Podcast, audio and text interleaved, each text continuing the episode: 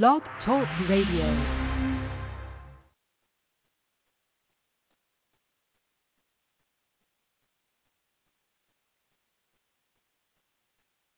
Welcome, everybody. Welcome to our Sunday night week in review. This is the Armor Investing Way. I'm Brett Rosenthal. This is what we like to call a virtual hedge fund experience. So what we're doing is getting ourselves ready for the trading session on Monday for next week. You're the portfolio manager on the desk with us. You got to take the information that we share and make it your own. Figure out what your risk tolerances are, your goals, how you want to structure a portfolio. We're going to share information with you tonight about day trading indexes, swing trading, and investing. Those are the three portfolios we run here in our virtual hedge fund experience. And this is quite frankly how I run my own personal capital. So I'm just sharing with you, breaking it down for you, how I'm committing capital. Um, we're going to go over what we did last week into the close of Friday. We have a big week coming up with some earnings. Tesla's coming out with earnings. We've got the Fed, you know, meeting and all these different things. People will tell you um, should put a cap on the market rally. I'm not going to tell you that. What we're going to do is focus on price action, which is all we care about, and execute a strategy. We put capital to work when rewards worth risk. We use stops to protect. And we don't sit here and try to predict what's going to happen next. We just execute and make money. That's all. So I will get to your questions. If you've got them, you can go ahead and fill up the comment section as we go, and I'll be happy to um, to address the questions either while I'm chatting or in the end. We can always go through that. So um, let's go from the big picture, macro thoughts, and then we'll get more narrow into stocks that we're buying. So stocks to buy, and then stocks to watch. What are the things that are that are key that are going to give us some insights into how uh, the equity markets are going to be trading this week? So we'll go over all that, and I'll get to your questions.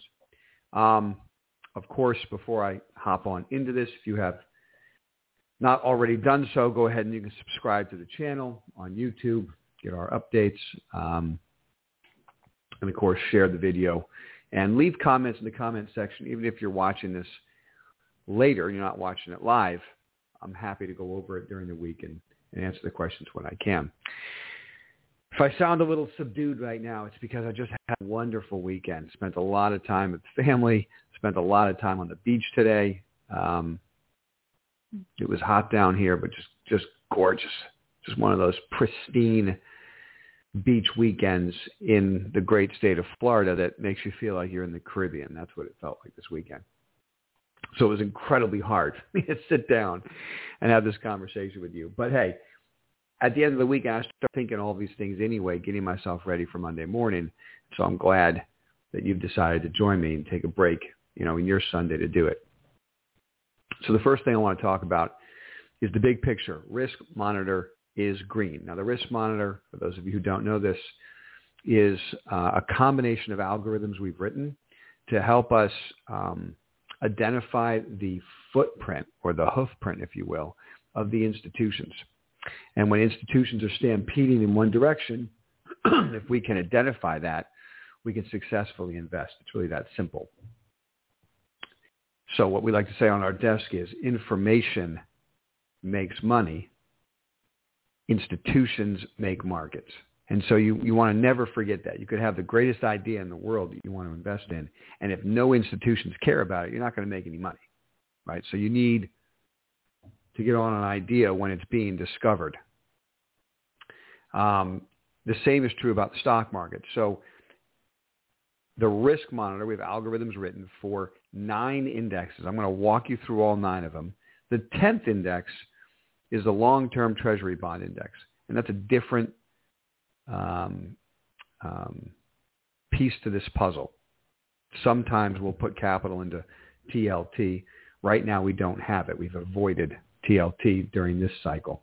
And we're focusing our capital on the equity markets.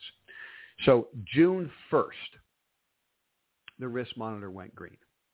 I'm going to walk you through these nine patterns. Why don't we start with just the S&P itself? Okay. This is June 1st. You're looking at a, a daily chart. Every bar is a day.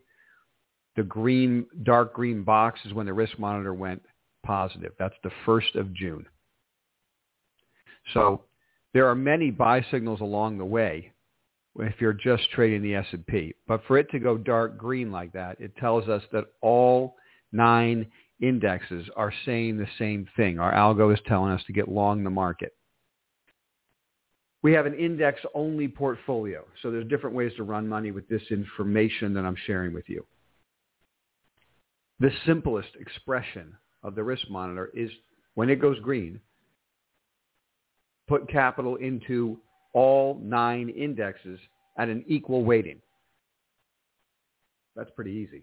That portfolio is up over 7% since that entry. So it's been a huge run in a very short period of time. And what I hear is a lot of people chirping about how it's up too much, too soon, all these other negative things. But I'm going to ask you tonight, just look at the charts. Just look at what you see turn off the noise around you and all the fear mongering and look at what you see. And you tell me if you think this market is going higher or lower. Just price action is everything. And of course, I'm going to give you my commentary along the way. So sorry if I uh, talk my book, but this is the consolidation since the Fed was raising rates aggressively, which was the bear market of last year. Now we've broken out of the top side of that consolidation, a nice little cup and handle recently and which is right here, this little cup, little handle, and now we've taken off to new highs since this rally began, really all the way back into last year, all the way through all the bad news you know.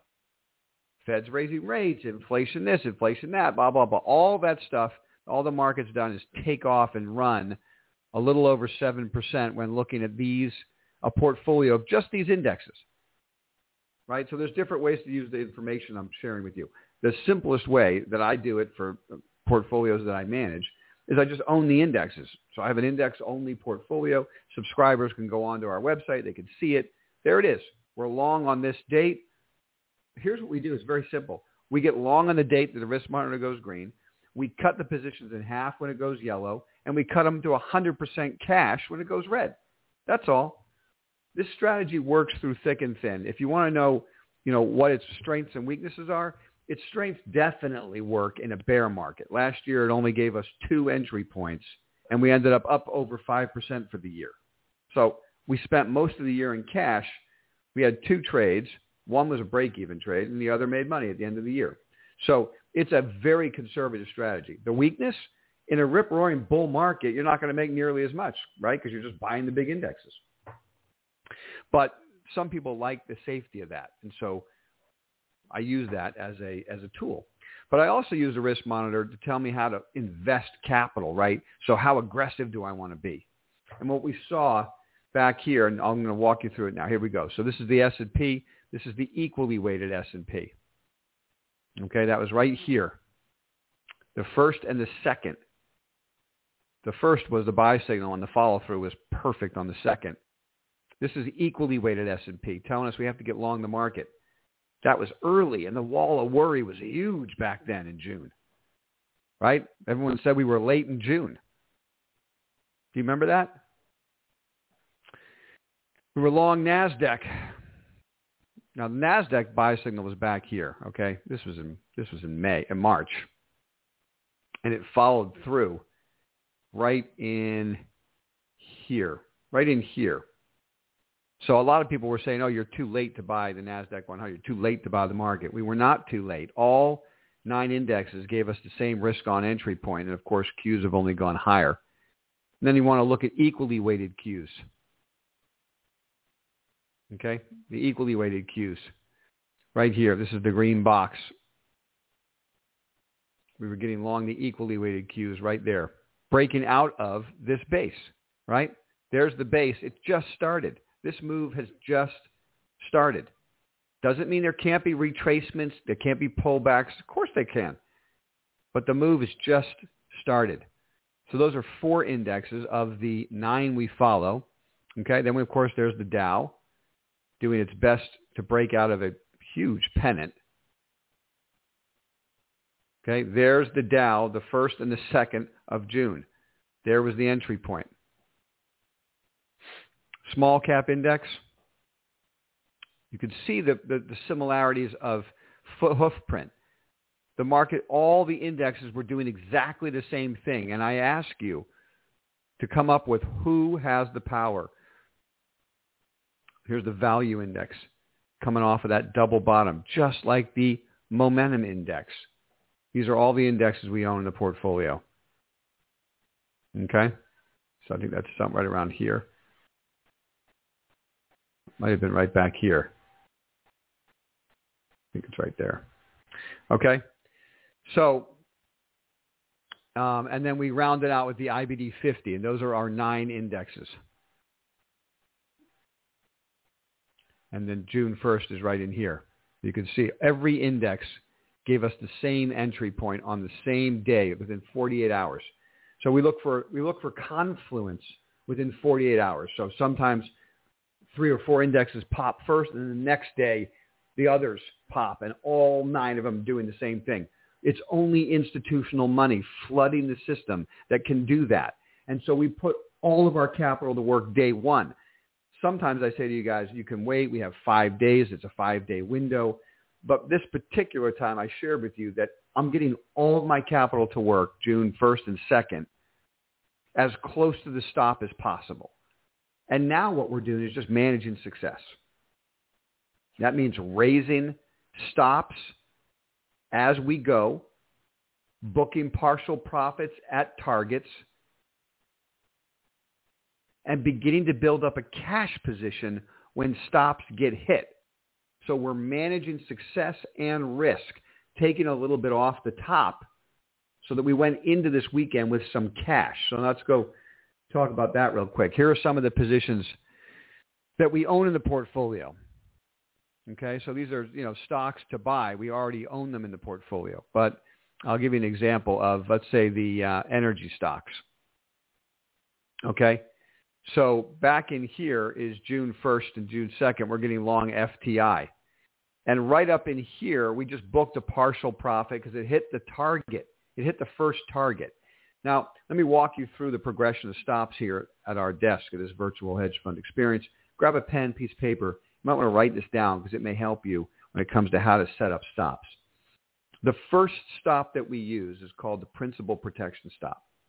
When we buy a position, it's the stop is the low of the day we bought it or the low of the move that we're buying. In other words, you have to admit to yourself if you're buying a couple days late, the real day was two days ago, three days ago, that low. Okay? That's the principal protection stop. You're going to lose some money and you're going to protect the principal from there. Then when the asset pops enough, and there's no magic number to that. If it's a aggressive growth stock, the pop could be 10% if you're buying, I don't know, um, um, you know, Exxon or Chevron, the, the pop could be 5%. Whatever it is, you have to look at the asset, okay? When it has that initial surge, you raise the stop to break even, maybe a little bit more than break even, so you cauterize your risk. Now, we all know with stops, the market can gap down overnight and go below your stop. So it's not a guarantee. Okay? But every time you raise your stop, you're harvesting some alpha on a position that's moving. So the third stop, second stop be break even. Third stop is the trailed stop where we start moving our stop higher as we go. And I'll show you what I mean by that. Let's look at, um, how about Tidewater, one of our biggest positions. Okay, got long in here, blew out here. So what we like to do, this red line is our stop line. Okay? So when we first take a position, it's back here, and it's the low of the bar we bought. That was easy. Then it extends higher like it did right here in that second green box. We raise our stop, excuse me, to the low of that bar that breaks out above the consolidation. So can you see that? There's like a little pennant formation here, and it pops out. So once it starts to accelerate, we raise the stop to the low of that bar. It consolidates again, makes another small pennant, and breaks out again. So the stop gets raised to the low of that bar. Okay? That's a swing trading stop. It's a fairly aggressive stop. We keep walking it up. As long as it keeps going, we follow it. At some point, it'll roll over. We'll book our gain. I also use stops not as a hard stop, but as an alert. So when it hits the price, I look at what's going on during the day and I, and I assess, do I want this position to have a more lenient stop or am I gone right now? Okay. And that's something we all have to decide. Depends on whether or not you're investing or you're swing trading and being very aggressive with stops. That's something that you have to determine. All right. We've carved down last week all of our energy uh, positions. We're making money across the board in energy. And what we decided to do was take about 25% of our gains off the table. And we did that right up in here. Okay, so here's Transocean.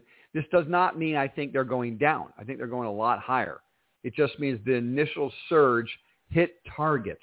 And when we hit targets, we book a profit. Okay? So, and this is what we've done in like Diamond Offshore. We own them down here and they skyrocketed. And any of you who follow me on um, uh, YouTube, you can, you know, subscribe to get updates.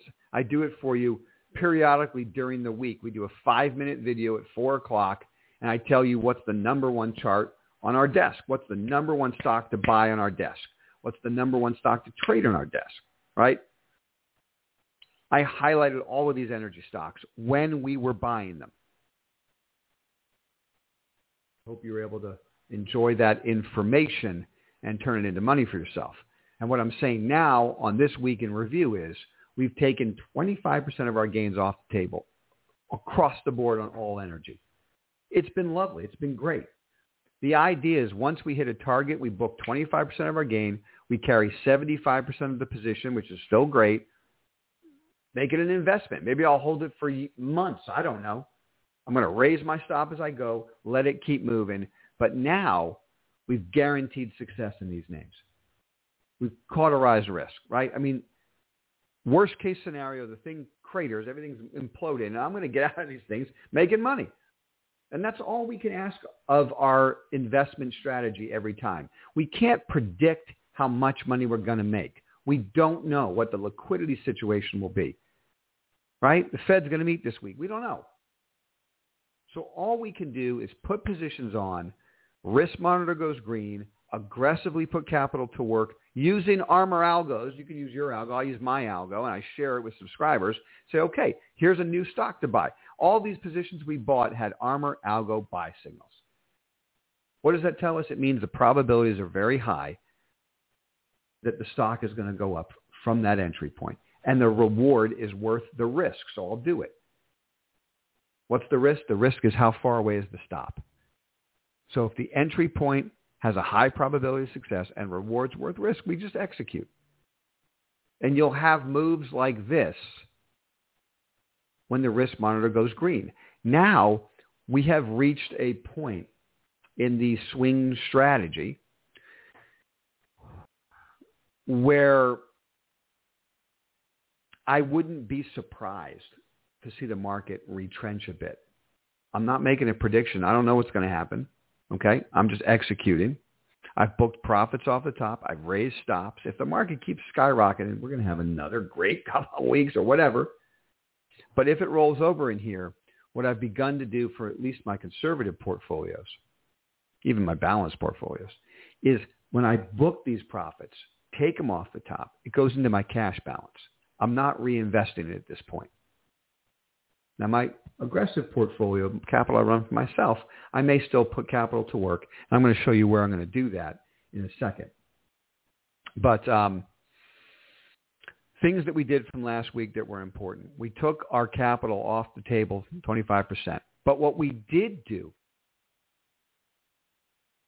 and this may sound a little bit contradictory, but my decision not to reinvest cash for my balanced and conservative portfolios happened on Friday at the close. So next week, I'm going to be holding on to that cash balance. But when we were booking our profits and energy, we rotated them into precious metals. So let's go look at gold and silver. Our strategy for gold and silver has been, uh, um, there's no I say this in all humility, but we've traded gold and silver um, uh, as well as you could possibly trade it going back to November. took these positions in here, made the money here, booked our profit, sold off, put the position back on here. This is physical gold. It ripped higher. We took our position off here, sold off again. How do we do this at each level? We have an algorithm written for it, right? It just tells us here's the highest probability entry point. The reward is worth the risk. We put the capital to work. Okay? I don't I don't go through all of the long-term implications of, of a collapsing US dollar. Okay? If it ever happens, I'm going to be long because I execute a strategy and that'll be great, right? And that's what's happening right now. The dollar just got destroyed. So when it comes to stocks to watch, ETFs to watch, you have to keep your eye on the U.S. dollar. Okay? Uh, you've heard me say this a lot over the last, I don't know, few years, or if you've been trading metals with me for the last couple of years. That collapse that happened in the U.S. dollar last week was epic. So we had this big sell-off here, which really helped us with our um, gold and silver trades last year in November. Then gold, the dollar has tried to stage a, a support and actually a, a, a, little bit in here looked like it might break out to the upside. And instead it got absolutely wrecked last week. Okay, there's the breakdown. That looks like the dollar is going to get totally trashed. So what do we what do we get out of that? Um, Armor Algo telling us to get long gold stocks back here. Gold back here. So our plan was to put capital to work. We began buying gold on that day, which was the 29th of June. We began putting capital in silver, Sprott physical silver on the same day. Okay, we built our position up as the asset moved a little bit higher.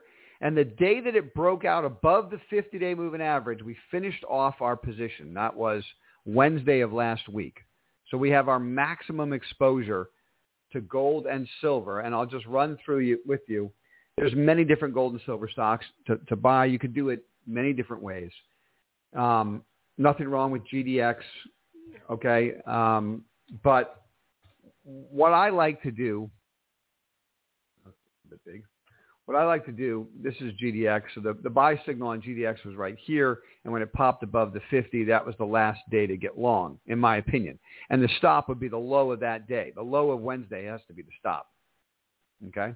So if this is going to work, it's going to go. Look back here. It's like, it's like when we had this last trade back in uh, March.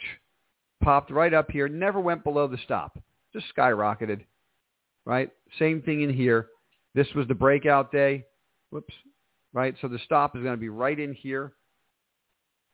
Never challenges the stop. So don't be afraid of putting the stop at the right location and then talk yourself out of it because, well, maybe this time's different. It's not different. If it goes below the low of that bar, something's wrong with the entry and you step out and you reassess. So there's many different ways to play it. Here are my five favorite names. I like Agnico Eagle. I like Newmont Mining. And then I like these um, like these uh, four?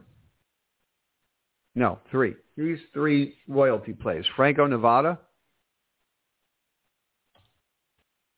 Royal Gold, and Wheaton Precious Metals. Now that's the way I choose to play it. I play those five stocks and generally it's because I like to hedge every now and then by shorting GDX. So I'll be long my favorite, short GDX to take risk off. That's the kind of thing I might do going into a Fed meeting, just to take risk off.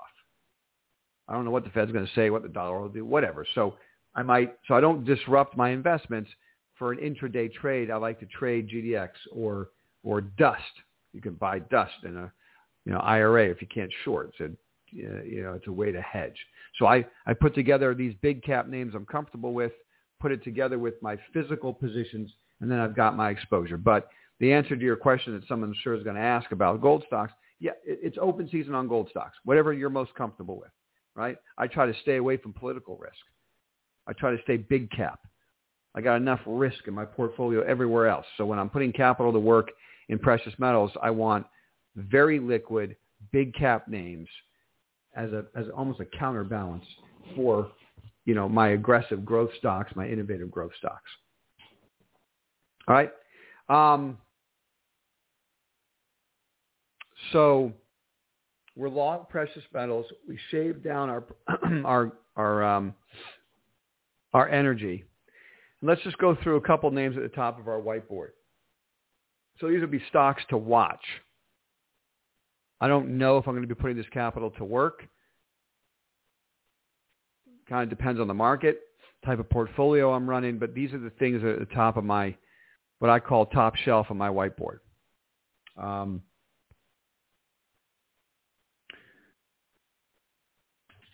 let's talk about semiconductors for a minute, okay?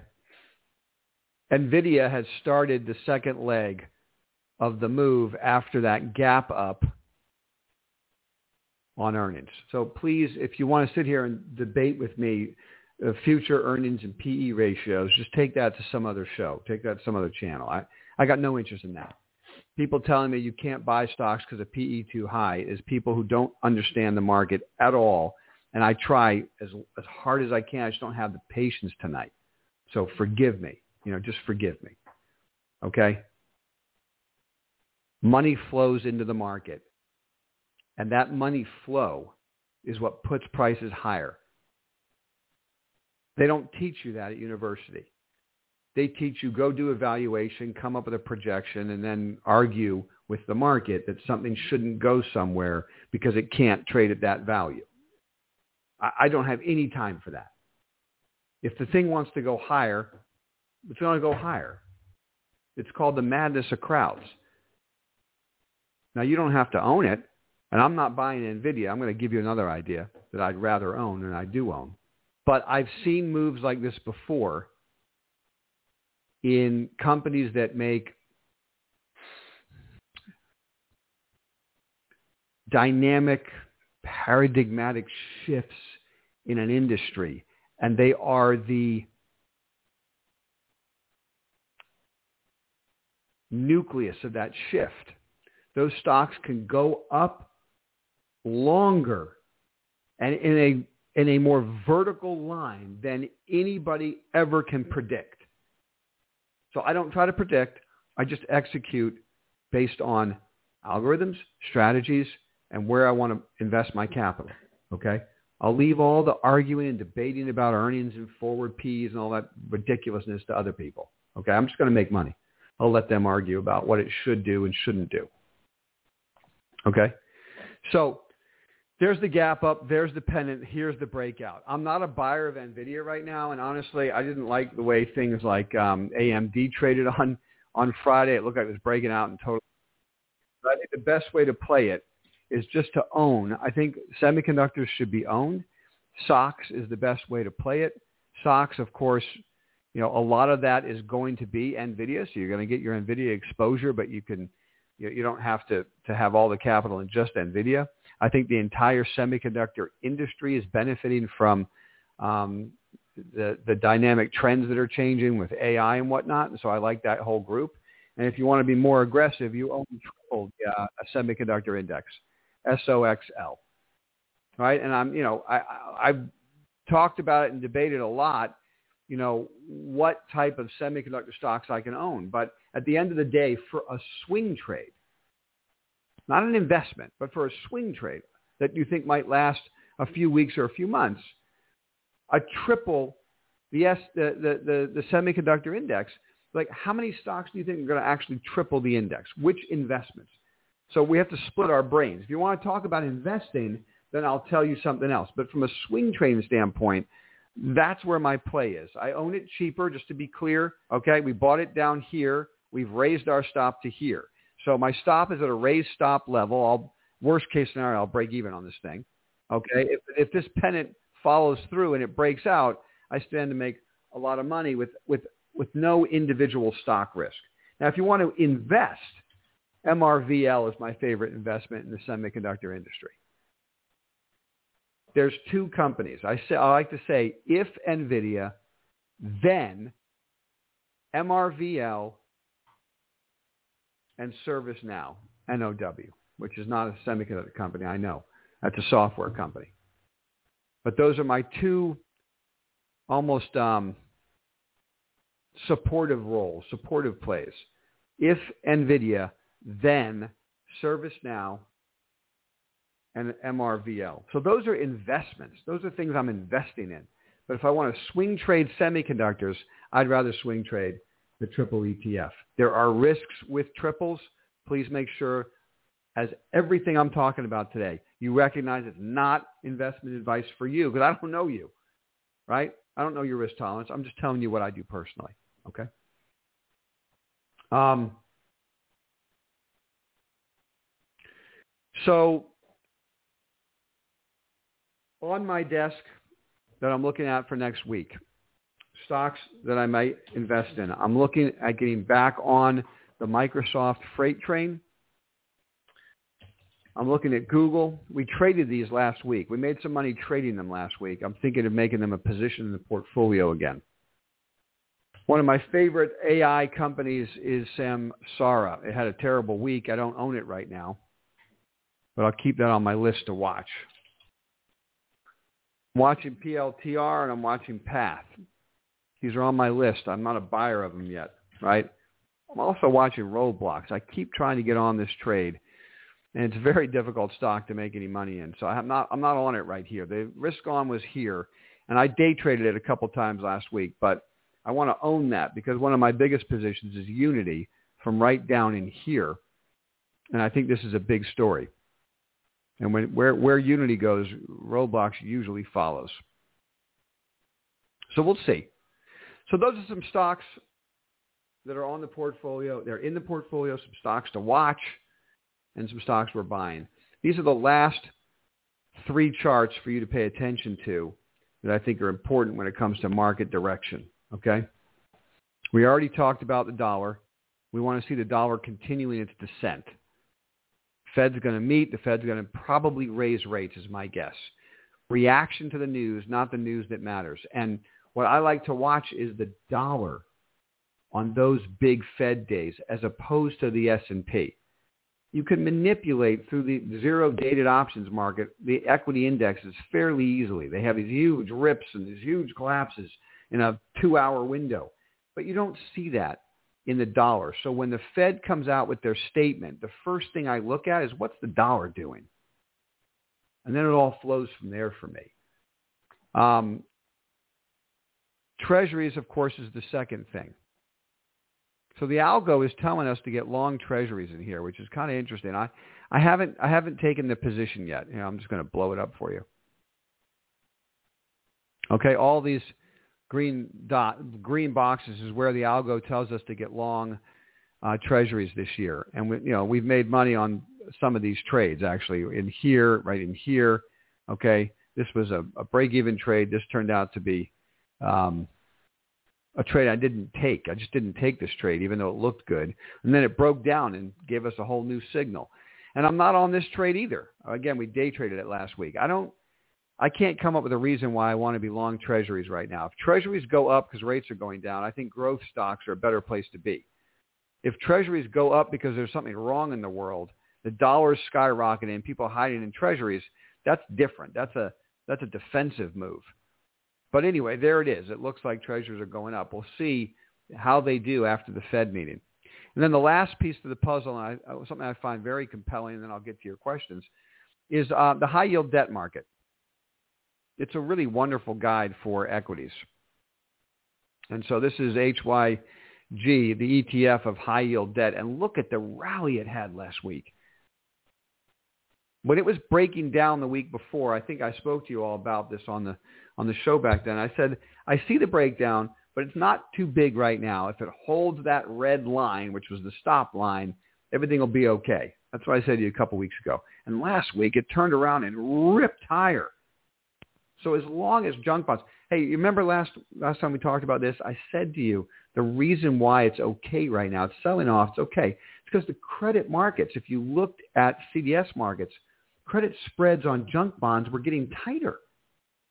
So even though the ETF of junk bonds was selling off, credit spreads for junk bonds were getting tighter. And I said that was bullish. Well, it turned out to be incredibly bullish last week. The thing skyrocketed. I'm not a buyer of junk bonds. I use it as the canary in the coal mine. As long as junk bonds stay in a range, equity's fine. It's when junk bonds collapse that there's something wrong in the system. So those are three charts to keep your eye on. Thanks for spending time with me. I'm happy to take your questions now if you if you've got anything you want to talk about.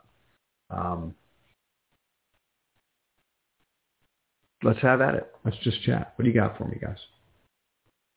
Festeroso, how you doing, man? Nice to see you. Does the Fox like NEM and Pan American now? Why do institutions hold stocks like CGC when it goes up, when it goes up in down 50% in a day under the dollar? Why do institutions hold? I don't know exactly what you mean there. Let's unpack that. First of all, how do you know the Fox? Who is Festeroso? I don't know. Who are you, brother? Who are you? Um, the Silver Fox is a fan of Newmont Mining and not a fan, last I checked, of Pan American. We haven't owned Pan American in a long time. The biggest problem with um, here's Pan American. The biggest problem, the chart looks okay, and maybe it's going to make a double bottom and break out in here. But the biggest issue with precious metals when you're investing in them is got to be geopolitical right now. There have been some real socialist rumblings coming out of Mexico, and that just trickles down into all the other Central and South American countries. There's been some issues in Chile, and there always is in uh, you know Argentina, and so it's like I I just don't want the political risk. So when I put money to work, I'm looking for companies like the royalty plays have royalties everywhere. So even if one area has a problem, you know, the to- in totality, um, you know, I'm willing to put some money there, even though it makes me a little queasy. Uh, Agnico Eagle I like a lot because it's a you know North American company, right? North American product. I, I like North American, Canada, U.S. That's where I would do my mining. But to be fair, I have more money in physical gold and silver than I have in the miners. I toyed with the idea of having all of my precious metals investments in the miners this time around. But, um, excuse me, sorry, take that back. All in the metal this time around, physical. But I couldn't help myself, so I put some capital into the miners if we're going into a world that's rotating more towards socialist and governments nationalizing, you know, commodity uh, deposits, then the commodity itself long term outperforms the miners. So you, you got to be careful. On Pan American, we have avoided Pan American on our desk for months now because of what we believe to be, you know, political problems where their deposits are. So. Um, when it comes to CGC, man, I, I don't, you know,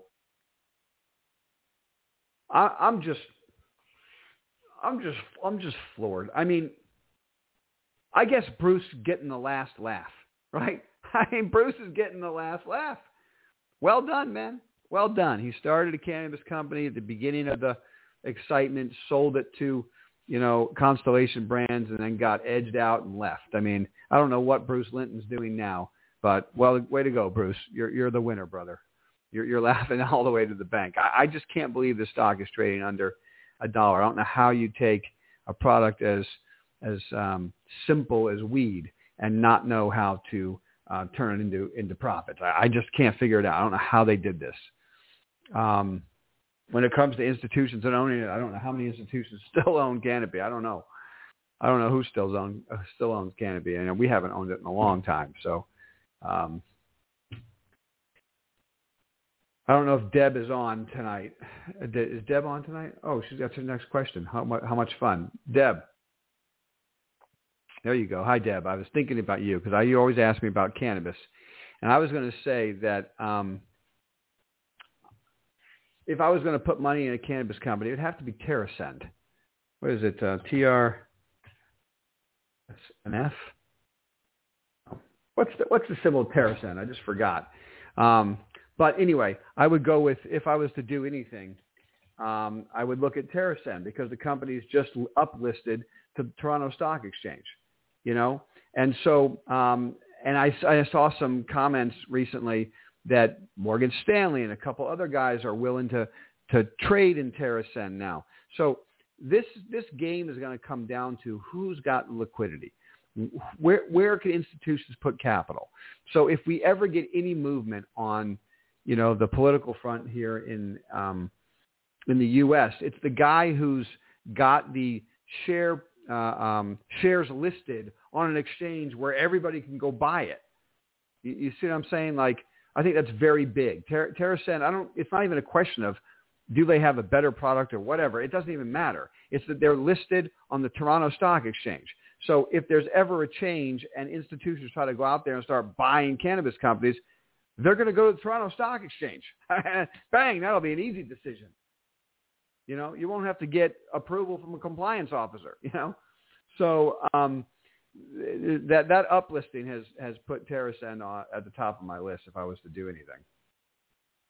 Um, thoughts on, uh, but your question tonight is thoughts on KHC. Um, um, hmm, Heinz.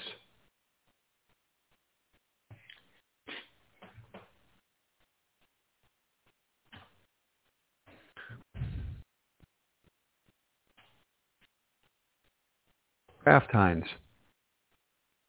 Well, whenever somebody asks me, first of all, this my first start is Deb. It, I'm, I'm boring. I'm, I'm, i almost fell asleep when you asked me that question. That's my first thought. So my question for you is, what is the catalyst that would get you to want to buy Heinz? I mean, have they come up with like a generative AI, you know, um, uh, uh, you know, mustard or something? you know, I don't.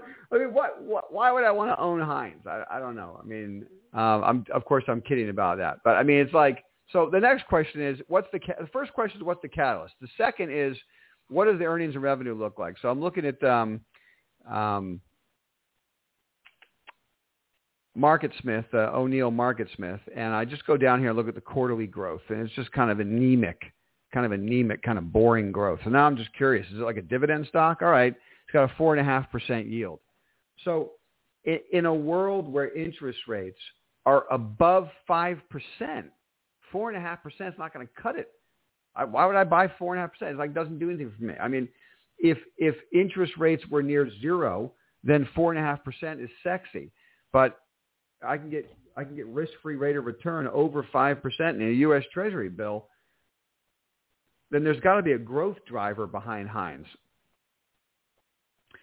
So I don't know if you were to say to me, Deb, um, Heinz just rolled out last week that they're going to make a huge move into India. I don't know, you know, open up a whole new market for them. Okay, maybe I'd listen to your story. You know what I'm saying? Like, um, I mean, one of the one of the this is, story goes way back to like the early 1990s, but I remember I invested in um, uh, uh, Wrigley's the, you know, Wrigley's gum. But I invested in Wrigley's because they were expanding into China, and that was a big deal at the time. I mean, who expands into China, and what a huge market! And the stock, well, stock went up like fifty percent over. I don't know, I can't remember what it was, like nine, ten months or something. And it was Wrigley's. It was a gun company. It was a huge win, and it always left that imprint on my mind. So, will I go after a big brand name? I will, but there's got to be a catalyst, and I, I don't, I don't know what it is on Heinz. So, I got nothing for you on that. Sebastian, I appreciate that. Thank you so much. Glad you find value in that stop technique. It really, really works for me. And for us at the ARMR, um, what I call virtual hedge fund, you know, we're all using this stop technique and we walk through it. And every, every day, we're, you know, we're live all day. So subscribers are on. And, and by the way, if you guys have an interest, anybody wants to see what it is we're doing, we have a a um, a free trial, five days free. You come on in, you can watch what we're doing all day and, and uh, join us. But one of the things that we do is um, one of the things that we're doing is we go through our whole portfolio at 11:30 every day. For subscribers on the live stream, I said, okay, it's 11:30 update. First thing we're going to do is go through our entire portfolio. What positions are having uh, where the stops are being hit, and what positions do we want to raise the stop? Let's look at everything that's going on and adjust the stops together. And so over time, you get to learn how to do it. You can do it on your own, your own positions. But I'll tell you one thing, Sebastian, that you know, I, I probably the biggest takeaway when it comes to stops for me is the best trades, the best investments never challenge the stop. Here's an example of one of our best positions. Oops. Um, this is Trade Desk. I've owned it for a long time, bought it down here. But the stop, the stop starts down here. Okay? Starts here, runs up, right? raise some stops. You get taken out right in here. There's a big blowout here. It comes down. You get taken out. Makes a whole new base. We get a new risk on entry point in this green box in here. And it starts to just climb higher. And we every time it goes to a new high, we raise to the low of the breakout bar or we raise to the low of the consolidation.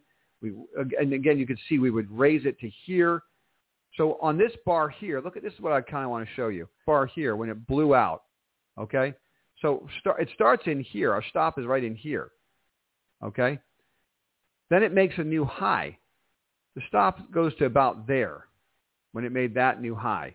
Then it really blows out and we raise our stop to there, right? The low of that blowout bar. It never challenges the low of that bar. So you should not fear raising the stop. Now, of course, you know our stop is up in here now. Now, this is an investment for me, so my stop might be a little bit a little bit more lenient than a swing trading. But if I was swing trading, the stop would be up here. I may even do that. It depends on the asset. It depends on the market and whatnot. But I'm trying to hold this as long as possible, so my stop is a little bit lighter. But anyway, uh, I digress. Thanks for that comment. Greg, how you doing, man? Nice to see you. Thoughts on Celsius? I like Celsius. I like Monster. I've missed the moves. I should be on the moves. I never quite get the moves right. Um, so my thought on Monster is, you know, clearly down here was the entry point. And you know, when you're when you're making investments, you have to be honest with yourself. This is my thought, Greg. I don't know if you're long already, but let's pretend you're not and you're looking at it. You've got to look at the chart pattern, look at the price chart pattern. For me, I use my algo so I can see. It kind of helps me say where's the right place to buy the stock right? And if I'm going to pay up here for it, I better understand what I'm doing. It could keep going up, but the probabilities up here are not as attractive as the probabilities where the real entry point should have been, right? So the real entry point's here. You can just see that on this chart. You don't need an algo for that. It's pretty obvious, right? So it was trading below the moving averages and then it broke out above it. There's your entry point. And, and to go along with our conversation, um, just a second ago, what, where would the stop be? Right? This would be the original stop. Okay? It blew out. So you would raise your stop to the low of the bar that blows out. It doesn't even come close. These are daily charts, right? So you need a we need a close below the stop, not a tickle, not a tickle, but a close below the stop. And it just blows out. Guess what? You would raise your stop again it doesn't come down to the low of that bar. And it keeps grinding higher. So my stop, if I was long this thing, would be would be somewhere around there. This is not really having the aggressive move higher anymore. It's kind of grinding higher. I'd be following this this red line's the 25-day moving average. So if it closed below, see, it went and tested it. It had ta- it had a tail below the 25-day right here right? But it closed above it, so you'd still be on it. You might use that reaction low as the stop now. And if it has a skyrocket day where it blows out again, I'd raise my stop to the, the, the top of that consolidation, the low of the bar that blows out. But right now, it would be right there. Randy, how are you? Thank you for your thought. What's your stance on crypto? Oh, you know, it's glad you brought that up. Um, let's just look at Bitcoin real quick. This was really interesting. We were talking about it on the desk as it was happening. Um, I guess it was Thursday, you know, first of all, the crypto mining stocks are just going up in a straight line. So they, I don't know what's going on there. They look great, right? I mean, I, I actually traded. You know, anybody who knows me knows that I just can't stand um, Michael Saylor. Okay, and so um, you know, I just don't, I just can't get myself to invest in the stock. But I did day trade it for a profit last week, and I, I almost held it overnight. Like I wanted to hold it so bad, I just can't, I just can't get myself to do it. Um, but um, you, you can't argue with the patterns of these miners. I mean, the minings, the miners look great. There's, I know Micro's not a miner, but there's Mara. It's like a straight uptrend. You know, was this a Riot? Hive Here's the ETF BLOK. A little bit of all of them. I mean, that's just like straight up. So on the one hand, I would say the miners are going berserk. So I guess Bitcoin is going to follow. But that reversal on Friday was really interesting in Bitcoin. I, I don't, you know, I don't know what to make of that really. There was a lot of excitement on my trading desk about should we be buying Bitcoin, and I said I'm just not. I'm not buying Bitcoin here. I'm not buying it because of the XRP announcement, you know, and the very next day it just reversed and gave up all of the gains. I mean, that's just a really ugly reversal in Bitcoin. So I don't, you know, I'm, I'm torn. I'm not on them early and I'm certainly not going to chase them now. But the, the mining stocks, and we can watch BLOK together, B-L-O-K, if the, there's going to be a retest. And when it retests, if it makes a higher low, and I get the follow-on buy signal, I might put some money in that. I might put some money in the mining group or the, the ETF BLOK. I probably would do BLOK. It makes me most comfortable. I don't want to buy any one of these stocks, but I might do that. Thoughts on TMC?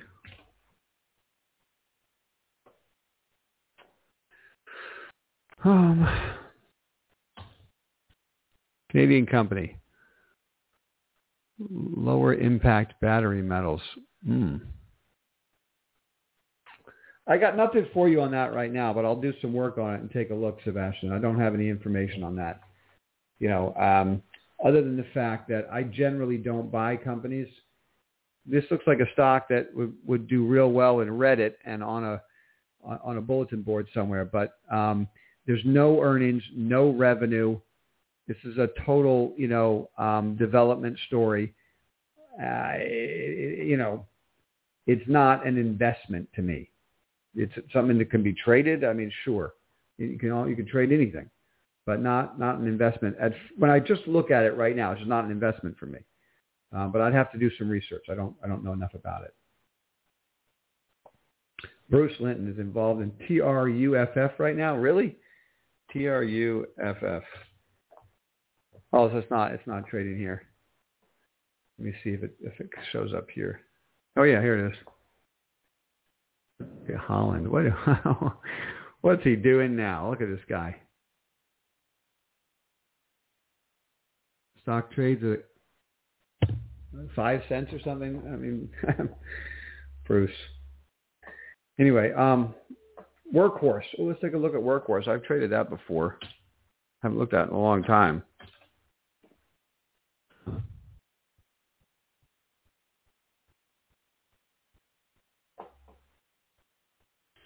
All right, guys, let's wrap up here on Workhorse. Unless you have another question for me, I'm going to go uh, spend some time with the kids.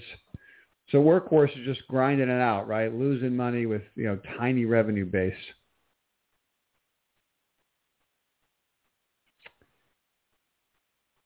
I remember this story. Wow, it went all the way to 40 in the hype, 2020. Wow. I got nothing for you right now, Sebastian. So let's do some work on it together and, you know, reconvene next week, Sunday, same time, same station. I appreciate um, all of you who decide to spend some time with me on Sunday night. Hope you don't mind. I was kind of mellow tonight. It's just the way that the weekend went. Hope you guys have a great rest of your night. I look forward to seeing all of ARMR Insiders 8:45 tomorrow morning for our morning meeting. And uh, again, anybody who would like to, we would love to have you on the desk. Why not try a free trial? It'd be fun. We'll spend a week together and see if we're the right fit.